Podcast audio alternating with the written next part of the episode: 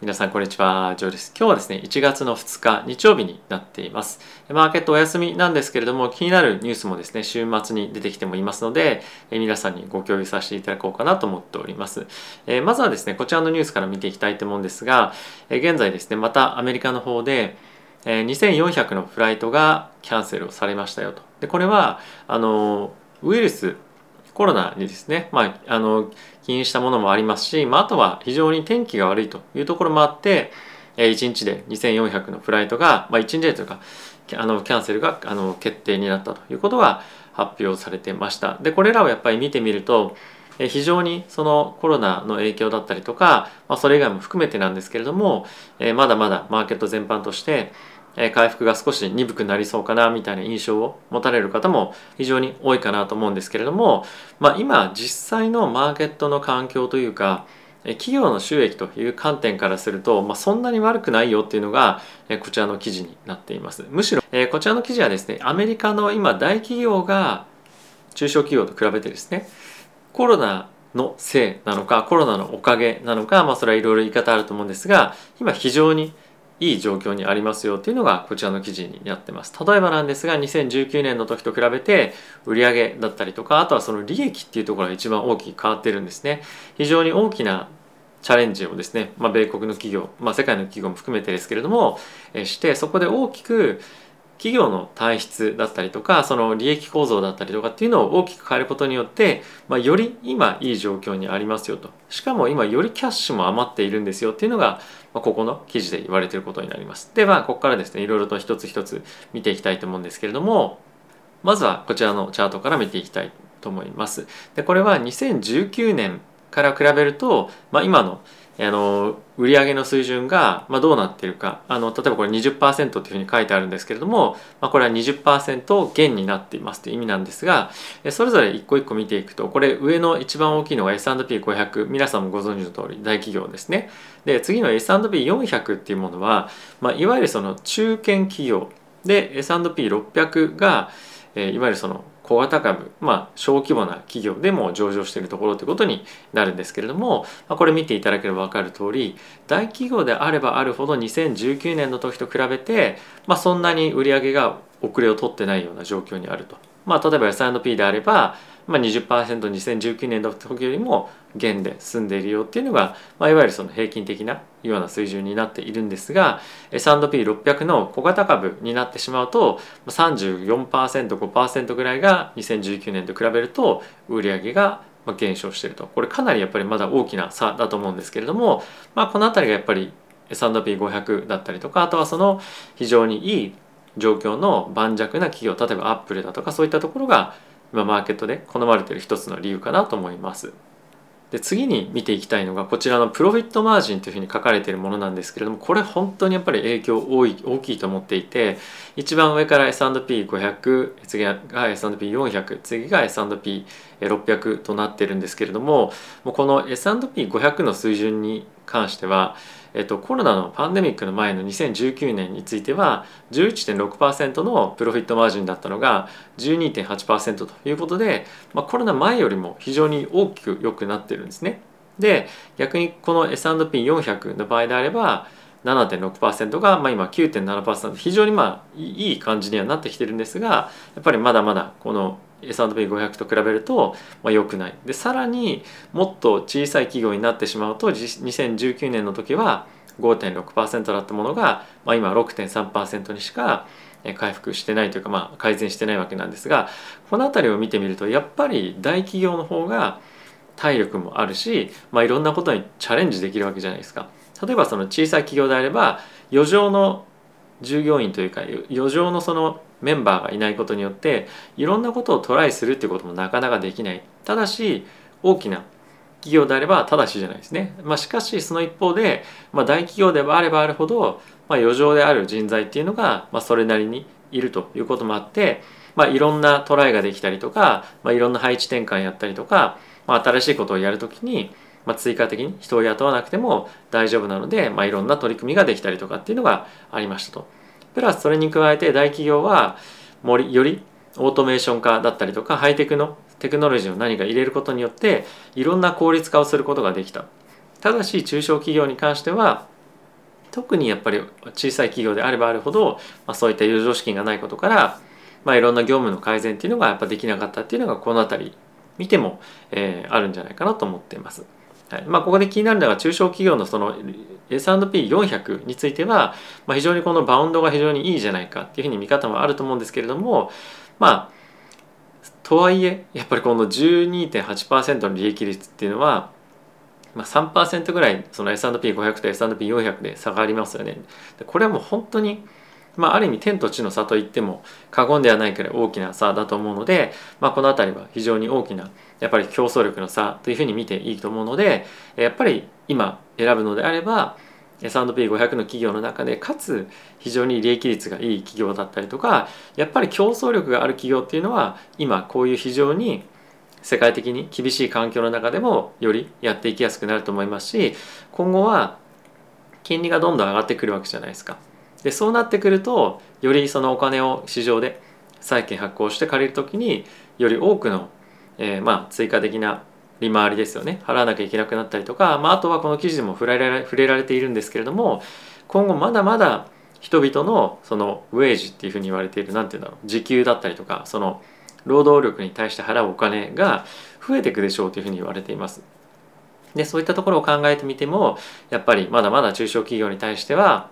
あの非常にそれが重しになっていくと思いますし逆に大手の例えばアマゾンだったりとかウォルマートに関してはもうすでにその上昇する分であろうコストは先に払ってるっていうところも非常に多かったりするんですよね。もう最低賃金よりも倍ぐらい払って人を本当にもう以前からもう2021年の段階から大量に確保してこの2022年に向けて準備をしてきたとそういう企業も非常に多いかと思います特にやっぱり GAFAM というか、まあ、アマゾンアマゾンがここ特に顕著ですけれどもコロナの前よりも,、まあ、もう1.5倍ぐらいに従業員のニーズが増えてるとかって結構異常だと思うんですが、まあ、そういったことはやっぱりできないと思うんですよね中小企業に関しては。なのでその辺りは今後より効いていくようなパラメーターになっていくと思うので非常に注目をしていきたいポイントかなと思っています。はい、あとはですねこちらなんですけれどもキャッシュオンハンドというふうにあるんですが2019年のタイミングと比べて、まあ、どれぐらいキャッシュが今非常に手元にあるかっていうのを表していますと。でこれは S&P500400、ともともども上がってはいるんですけれどもやっぱり S&P500 の大手の企業のところの方がドカーンとしっかりあると。でこれはまあ借りるお金の、まあ、力っていうところだと思いますしあとは返せるお金のあの稼ぎ稼げるパワーっていうところもあると思うので、まあ、この辺り大手企業であればあるほど有利かと思います。でここで一つ触れられているポイントとして非常にいい、えポイントがあって今ですねもう大手の企業に対してはどんどんどんどんあの R&D、まあ、開発コストだったりとか、まあ、あとは、えーと、といろんなその新しいものを開発する中での,、まあその工場だったりとかの建設に対してどんどんどんどん今投資が行われているということがま記載されていました。これもちろん中小企業もやってはいるんですけれどもやっぱりその規模感の違いっていうことですね。もともと持ってた企業あの例えばキャッシュが1000億なのかもしくは100億なのかで 50%60% アップっていうふうに言ってもだいぶ全然規模感として違うじゃないですか。なのでこれやっぱり大きな企業の方がより多くのキャッシュを持ってより多くのバイングパワーを持ってそういった、まあ、いろんなところへのあの投資もそうですし今後やっぱ M&A をやっていく上で非常に今パワーが、まあ、有り余っていると。でこれは一つ非常に顕著なのがファイザーだと思うんですけれどもファイザーについてはまあこれ例外かもしれませんがコロナで、まあ、特需みたいな感じでワクチンを多く打ったじゃないですか。でそれを、まあ、余剰キャッシュとして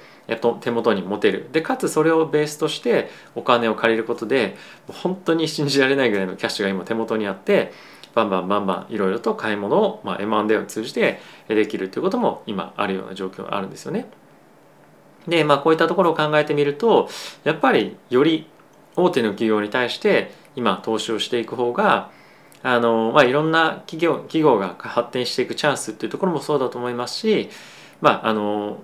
ダウンサイドも非常に低少ないと思うんですね。なのでやっぱり今年については S&P の中でも、まあ、より盤石な企業をしっかりとポートリオの中に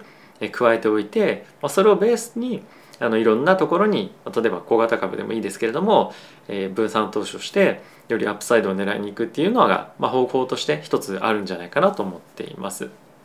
であとはですねアメリカの全体のエコノミー経済という観点から見た時に、まあ、倒産の件数っていうのは非常に今少ないんですね。でこれ見ていただければ分かる通りこのビヨーンって伸びてるところが2000 2020年ですねコロナのまあ次の年ですけれども、まあ、非常に多くの企業がまあ倒産しましたと。でこちら見ていただければ分かる通り2021年については半分以下どころじゃないですよねもう5分の1ぐらいに減っているというような状況になってたんですけども、まあ、こういったところを見てみると今アメリカの企業は収益率も改善してでかつ大手企業についてついてはより多くのキャッシュが手元にあって、まあ、今マーケットの全般的な環境としても、まあ、倒産が非常に少ないこともあって、まあ、非常に経済としては盤石なより強い体質になってきているっていうのは間違いないかなと思っています。でこういったところを見てみると、え中央銀行がですね今後利上げしなきゃダメだなとかテーパリングもいらないでしょみたいには、ま、言ってるのはある意味うなずけますよね。なのでまあこういったところを見てみるとアメリカが今やっぱり戦っていかなきゃいけないというかアメリカ株として注目していきたいのは、まあ、こういった盤石の体制をいかに成長につなげていけるかっていうところがまず一番重要なところ。でプラスあとは足元の決算いかにしっかりとまあ、いい決算を叩き出していけるかっていうところがまず一番重要で、まあ、それに対してあとは中央銀行とかが、まあ、どれだけ利上げを急ぐかだったりとか物価上昇に対して対抗していくかっていうのがあるかと思います。なのでやっぱ企業に対して企業の評価をしていく上でやっぱ重要なのはマクロの要因よりもやっぱり今の彼らが何をやってるかっていうところをより評価する方が、まあ、今重要だと思うんですよね。で2022年については利上げ利上げみたいな感じで言われてるかもしれませんがそこの先に本当に物価上昇が待っているのかどうかっていうのはまだわからないわけなんですよ。そうすると利上げが今後継続的になんかずっと続いていくみたいな感じの論調で今マーケットでは気にされてるかもしれませんけれどもそうではなくてまずは物価がどうこうとかっていう以前の問題でしっかりと企業が成長していくかどうか、まあ、それを見ながら投資をまずはしていくっていうのが重要かなと思っています。であともう一つ2022年を占っていく上で非常に重要なのが、まあ、原油の価格が今後どうなっていくかっていうところかと思うんですけれども、まあ、現在 OPEC、OPEC プラスの国々については2022年の、えー、原油の需要が非常に強いというところを見ていて増産する予定というふうに今話が出ています。でこれは2月の会合があるんですけれどもそこでみんなでじゃ増産をしようかと。でこれの背景としてはオミクロンが思ったより弱いと。でそういったこともあってさらに今需要が高まってきている状況ではある一方でもっともっと需要が原油の需要が高まっていくんじゃないかっていうのが背景としてありますと。でこういったことを見てみると経済のより世界的な拡大っていうのが見込まれるようであれば今後のアメリカ経済だけではなくて世界経済的に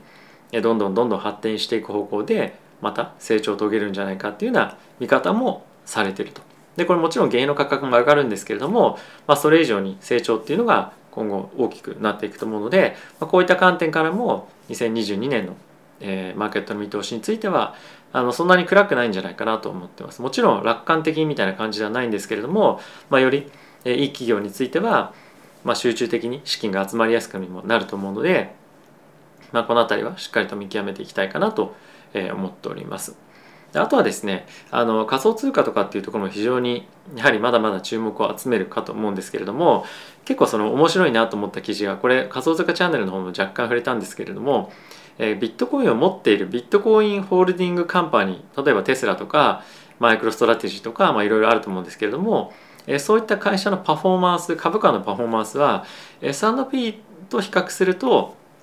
まあそんなに悪くないんですけれどもビットコイン自身と自体と比べると、まあ、そんなに良くなかったですよっていうのがこの記事で言われてるんですね。なのでビットコインもなかなか投資するのは嫌だけどもビットコイン持ってる会社に投資しようかみたいなことやってると、まあ、あんまり正直意味ないと。であればビットコインじゃなくて S&P 買っとけばいいですよっていうのがこの中で言われていることなのでビットコインにやっぱり投資したいな興味あるなっていう人についてはビットコイン自身をやっぱり買った方がいいっていうのが一つこの記事では言われています。プラスなんでビットコインを持ってるビットコイン買ってる人たちが今注目をしてるかっていうと、まあ、これビリオネアの人たちは何で買ってるかっていうのをこの記事の中では言ってるんですけれどもやっぱり中央政府だったりとかの、まあ、今後崩壊、まあ、金融システムの崩壊みたいのを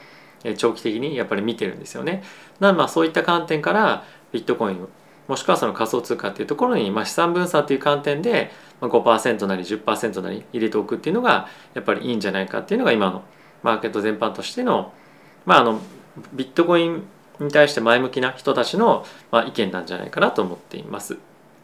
まあ人によってはビットコイン100%の投資ですっていう人も言ってますし、まあそれは人それぞれ好き好きあると思うんですけれども、まあやっぱりこれだけのボラティティが出せるアセットクラスっていうのはないので、まあ、5%でも少ない割合でもいいので、入れておくと、まあ、僕はいいんじゃないかなと思ってます。で、まあ、今もし仮想通貨投資してないよという人がいればなんですが、まあ、今ですね一応この僕のあの今回のこの動画のコメント欄に貼っておこうと思うんですけれどもあの今ですね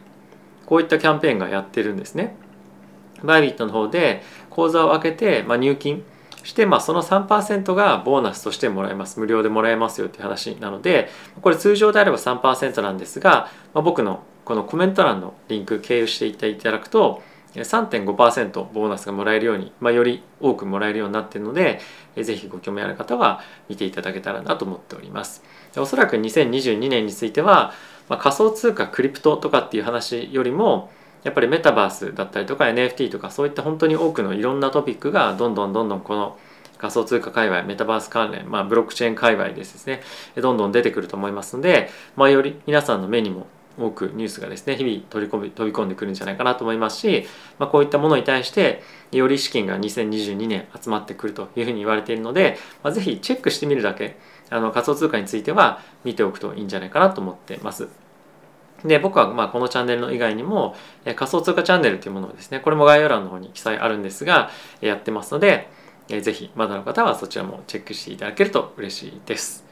はい。ということで、最後まで動画をご視聴ありがとうございました。また次回の動画でお会いしましょう。さよなら。